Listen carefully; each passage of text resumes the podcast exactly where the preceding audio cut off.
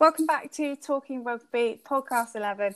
As always, you're joined by myself, Katie, and with me is Matt. Matt, have you had a good week? Yeah, brilliant week. Uh, again, another week closer to the start of Premiership Rugby. We are another week closer, and literally within the last half an hour, we can confirm that yes, it's going ahead, and we have the first round of fixtures. And Matt and I have got them in front of us now. So let's tell you where it all starts off at Twickenham Stoop on Friday night 159 days after the last Gallagher Premiership match, Friday, the 14th of August. That is going to be so good, isn't it, Matt? Absolutely. I think uh, it's good to get started with a game like that. I mean, Sale are pushing high at the top of the table, and then Quins at home are always strong. And uh, even recently, they've been, I say recently, 159 days ago, they were doing pretty well uh, towards the end. I think that's a, that's a cracking match to start with. It is, and then we've got Exeter, Leicester, Bath Irish, Worcester, Gloucester, and Bristol Saracens all on Saturday. There's some tasty games there, especially Exeter Tigers. Yeah, that, that's that's a uh, very interesting fixture. I mean, Leicester have had a lot, a lot of players leave uh, over the last, uh, well, since they since they last played, and uh, coming up against Exeter, they've got to field their strongest team or potentially try and work out what their strongest team is in uh, training to get ready for that big match. Indeed, and then on Sunday to wrap up our first weekend, we've got Northampton versus Wasps. Another great game. Sort of Wasps sat in the middle of the table, Saints a bit higher up. It'd be interesting to see how they go.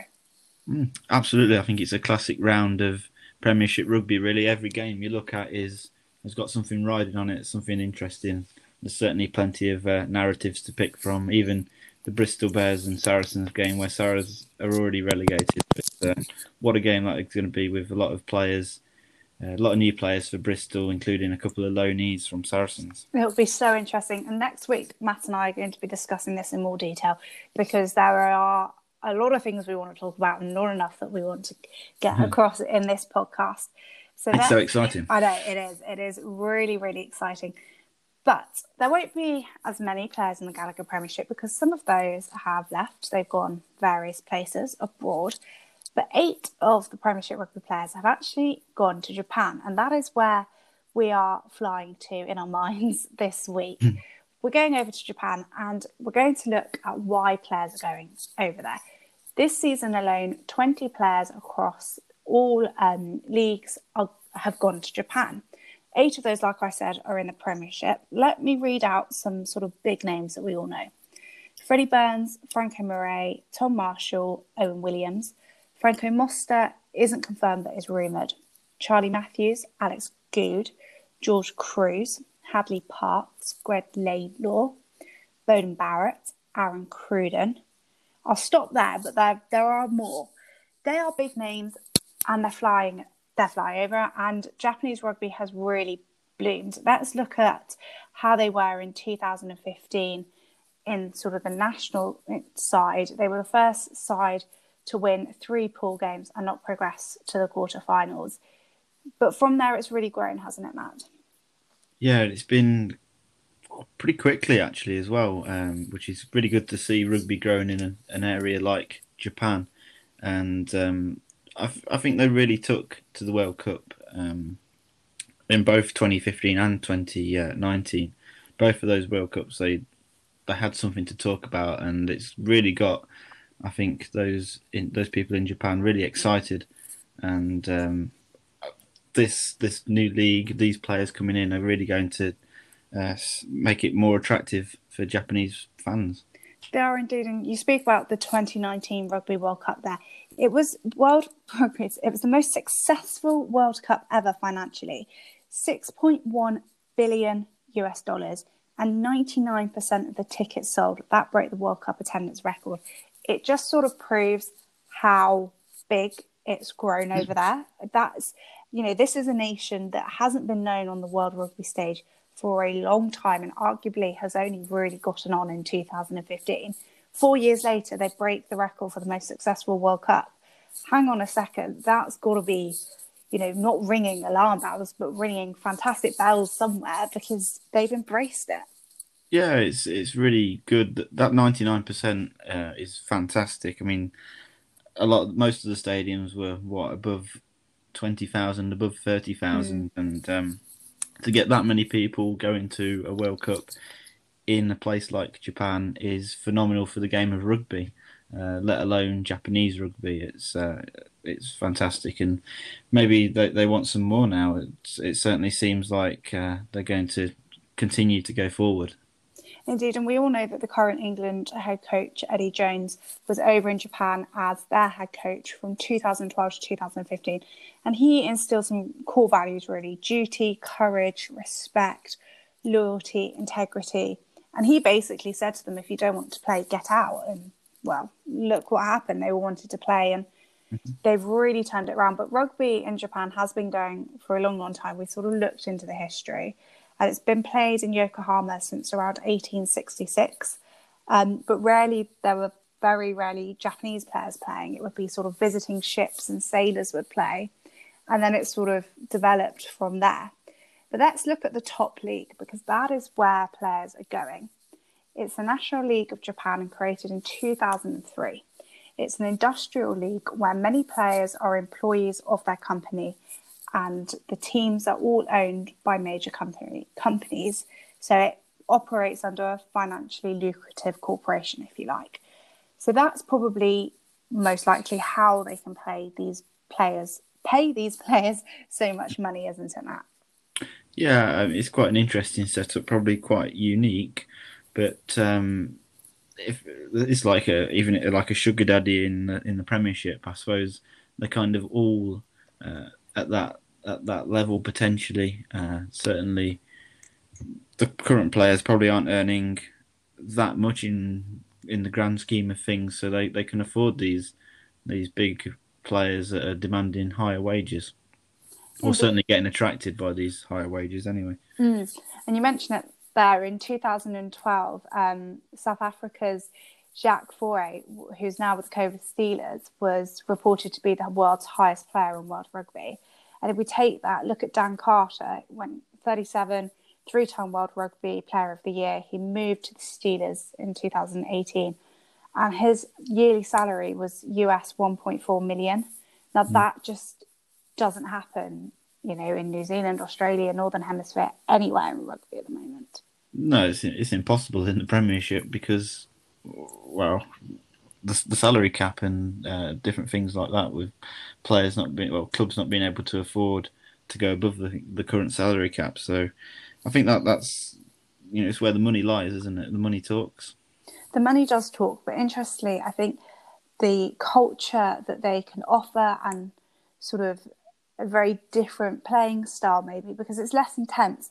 Now, the top league can, clubs can only have six foreign players in a match day squad, which means that sort of you know you come over, have rugby that's maybe slightly less intense than you've been used to in the northern or southern hemisphere, and there's a vibrant new culture waiting for them. The season's shorter, like I said, it's less physically demanding.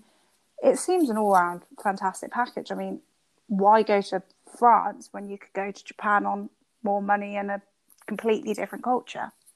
Yeah, I think that that line there about the clubs only having six foreign players in a matchday squad is a really clever thing that they've set up in Japan. I think that is um, it's that's going to be massive to their success as a national team because okay, you got all these players coming in from different countries that are stars around the globe and uh, that have done it all before, got loads of experience, and they're all going to pass um, their experience on to these Japanese players who then get to actually have a go um, at the in the top league. They actually get to work with the uh, top players, and I think instead of having a team full of the the, the well stardust, if you like, um, they've integrated the, the Japanese players themselves, and that is a fantastic thing for Japanese rugby and their international team. I think they're going to go strength to strength as a result of that that rule that's still in place, even though all these players are coming over. I really back that. What you're saying it's it's fantastic because it allows the national team to grow, and you can do that by supporting you know, players that have been there and done it. I mean, if they implemented that in France, if you look at the state of, you know, national rugby in France compared to the quality of club rugby in France, it could tell a very different story. I was just going to mention uh, France with Toulon and how they had Yeah. a few years ago they had well star names one to fifteen, and um, what coincided with that was the the French squad getting worse and worse, uh, the national team getting worse and worse. So uh, I think they've probably had a look at that, seen it happen, and said they don't want it themselves. And yeah, that's fantastic. It is, it's, and it's such, so it's sort of so refreshing mm. because it, it sort of says, well, yeah, okay, come play for us. We would like your experience. We'd like your knowledge. Come and, you know, show us how it's done. But then let us play. Yeah, absolutely. It, It's- it's best of both worlds. It's really, really nice. But okay, here's one for you the cherry blossoms, but they're cherry and white. I, I liked that. I really like that. But I said because um, Franco Mostert, Tom Marshall, Owen Williams have all gone to the Red Hurricanes, and so has Gloucester's former coach, Johann Ackermann. So it does sort of seem that at the moment there's a tiny bit of a cherry and white feel over. They're setting up camp, aren't they? Maybe Yeah. they've got a new Kingsholm coming or something. Maybe that the whole stadium's going to Japan as well. let's move the shed across. But it sort of shows that, you know, they have a vision and they like maybe a style that Gloucester played, and that's why they're recruiting coaches and players. Yeah, there's there's certainly that, and with the situation in the Premiership at the minute, where players' wages are getting cut, they've they've probably got a tight group of friends at Gloucester, and one of them's gone over and had a look and said, "Hey, this is pretty good. Why don't you know come and have a look as well? Come with me, sort of thing." And say, "Well, you're getting this wage cut by this much percentage in the Premiership. Come and earn more than you were earning in Japan." That sort of thing, and they've probably had a little collab or a WhatsApp group or whatever you like, talking about it. Maybe I don't know. Mm, Potentially, and it was interesting because Tom Marshall re-signed with Gloucester, and it, it saw him stay at Kingsholm for a long time, and, and now he's moving to Japan. So their their recruitment is obviously very very good. But somebody that I am very very very very excited to see in Japan, but slightly confused, is Beauden Barrett. He signed for the Blues. We thought, okay, fantastic. Let's see what he can do there. But he's moving over. Do you think it's a good move or a weird move? It's definitely a weird move. Um, you could probably find some some uh, good aspects in there as well. It's very strange that he's leaving New Zealand, uh, even though he's still in the, the national team. Okay, he'll be back, or he's scheduled to be back in time for the World Cup. Um, you, it's very very weird if you look at it that way. But in terms of himself, it's probably going to give him an extra bit of experience, an extra little bit of, you know, I've done this, I've spoke to this people, I've got a different culture, and it, it makes makes him probably a better player, a better person. Definitely, and it will surely only improve him, and then subsequently, you know, he'll only improve a team. But it is really taking Japan. I looked at the Japan Times when we were doing our research, and they've got a whole section on their website dedicated to the top league. And this is something, you know, sometimes we don't even see in our country. The papers sort of dedicating a whole section to rugby, so it, it proves that they they want it to be a success. And I suppose they do, in some sort of way, need a national sport. Um, sumo wrestling didn't take off probably the way they wanted it to. They are hosting the Olympics next year. Obviously, it was meant to be this year, but that's been postponed. But rugby, they've they've had it first, so why not continue? Yeah, absolutely. I think they're they're really trying their hardest with this, and they, they love it. And you saw in the crowd uh, during the World Cup, lots of smiles on the faces. They were all enjoying themselves, and that's that's what we want as a as a global game. And then to have to have that publicity is only gonna only gonna grow the interest and help grow it further. Indeed, and, and like you say, we want everybody smiling faces, enjoying the game, and just making embracing friends. rugby. Yeah, well, that's what rugby is all about. I suppose you go back to the, the core values there, and that ticks all the boxes. It does indeed. But let's get on our imaginary plane and fly back because we're looking at Bath. See, I, I've, I've got this imagination today. We're flying all over the world and we've landed at the Rec. So So- she did. points. Yeah, I know. Let's land in Bath. And we've been looking at teams, uh, the Premiership 12 plus one being Newcastle. We haven't reached them yet, but we're currently on to sixth place. And that means Bath Rugby. Probably the biggest underperformers in Premiership over recent times, really, Matt. Is that that's a fair statement? Yeah, I think so. I mean, particularly during the early early tens, mid tens, when they had Mike Ford the as coach, and quite a few of the England team members um, splashed around the squad. I mean, George Ford, uh, Jonathan Joseph, those kind of players. I think they they perhaps should have won a league at that um, at that um, period of time. Okay, they were coming up against a strong Exeter, strong Saracens, uh, but I, I, think they should have certainly got into the top four a lot more than they did. They were, I think, much better on paper than they were results wise. I always used to look at Bath and I could never fathom why they never went further because they mm-hmm. had, you know, Watson, Joseph, Rocket Agudo, Louw. Um, yeah. But, you know, so many players that on paper you should be winning week in, week out, every day of the month, and, you know, scoring tries and winning titles. But, you know, they made eight finals around that sort of time and didn't get anything from it. And Europe, haven't been there in a while, have they?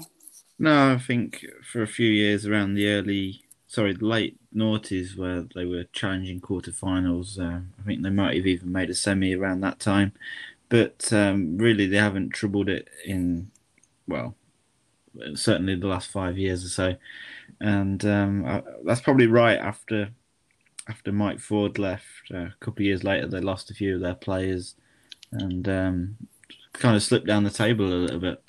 It's interesting because I listened to the House of Rugby podcast with Sam Burgess and what he came out and said about Mike Ford and his son George, and sort of whether you know that had a knock-on effect in 2015-16 around the squad. Um, because he said, you know, it was quite openly, he said that it wasn't a nice environment sort of for him, and whether that then knocked on to the rest of the squad. But Mike Ford, as you said, left, and then we had Todd Blackadder, and now we've got Stuart Hooper, club legend as a player.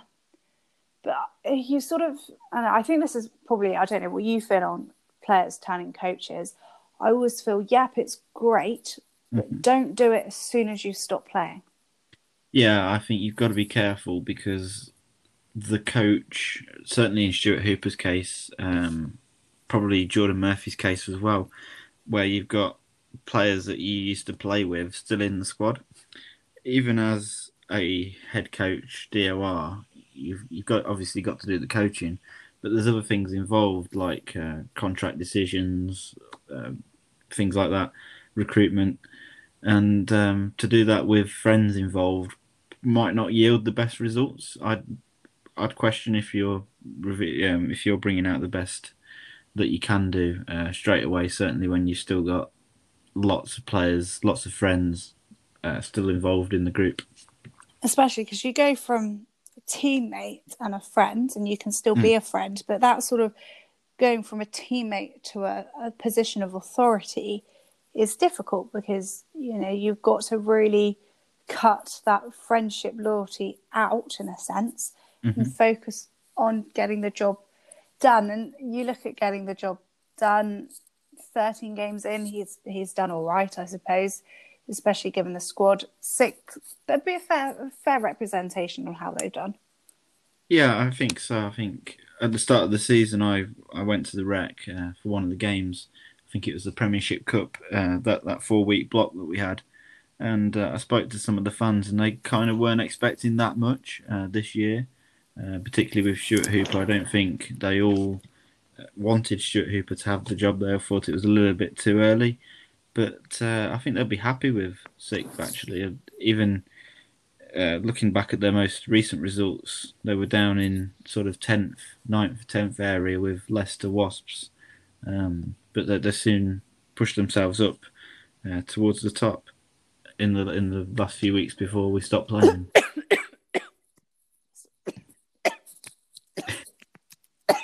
you had that Terribly well. sorry.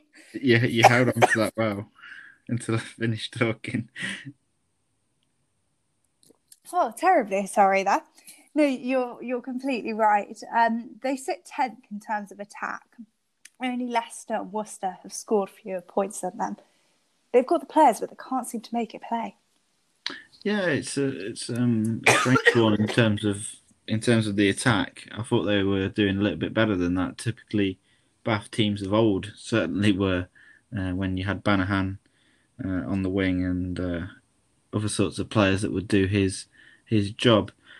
I think, as we said, sixth is probably about right. Maybe they're a little bit of ahead ahead of what what, what they are on paper. Um, but certainly the season's obviously not finished yet so things can change. I'm not sure what their fixture list looks like. I'm not sure what their running looks like, but uh, I know they play. Uh, who's it? They play in the first round. They're at home to London Irish and then away to Leicester in the second round, or fifteenth round, should I say? It's weird. Second, fifteenth, where are we? Who knows?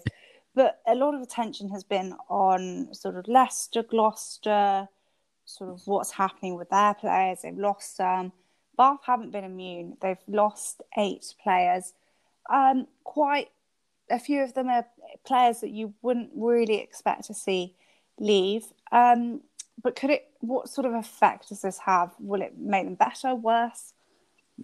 Uh, it's hard to say, isn't it? I mean, if you're losing more than you're bringing in by certainly by that uh, that margin, then you'd think it's going to hamper them a little bit.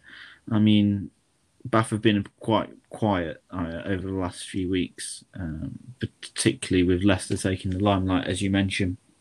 And it seems like Bath have had a few issues themselves. I'm not sure exactly what's going on, but um, yeah, it's an interesting one. I mean, Ben Spencer for, from coming from Saracens, that's that's going to help them a lot. I think. Uh, I think he'll be going to the nine shirt and play really well for Bath. And uh, yeah, it's interesting, isn't it? We don't really know. It's hard to tell. It is hard to tell, but I was actually really surprised with sort of Ben Spencer signing. He's been Saracen sort of through and through. But he signed a three-year deal with them, and he he I think could bring something.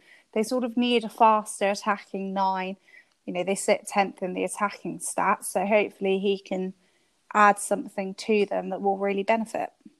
Yeah, I think so. I mean, he's been behind Richard Wigglesworth, hasn't he, at Saracen? Mm and potentially uh, we'll get a little bit more game time here at Bath. I'm not too sure whether he'll be starting every game, but certainly he'll get more game time, and maybe it's his time to really step up in his career and uh, make a make a big difference at Bath.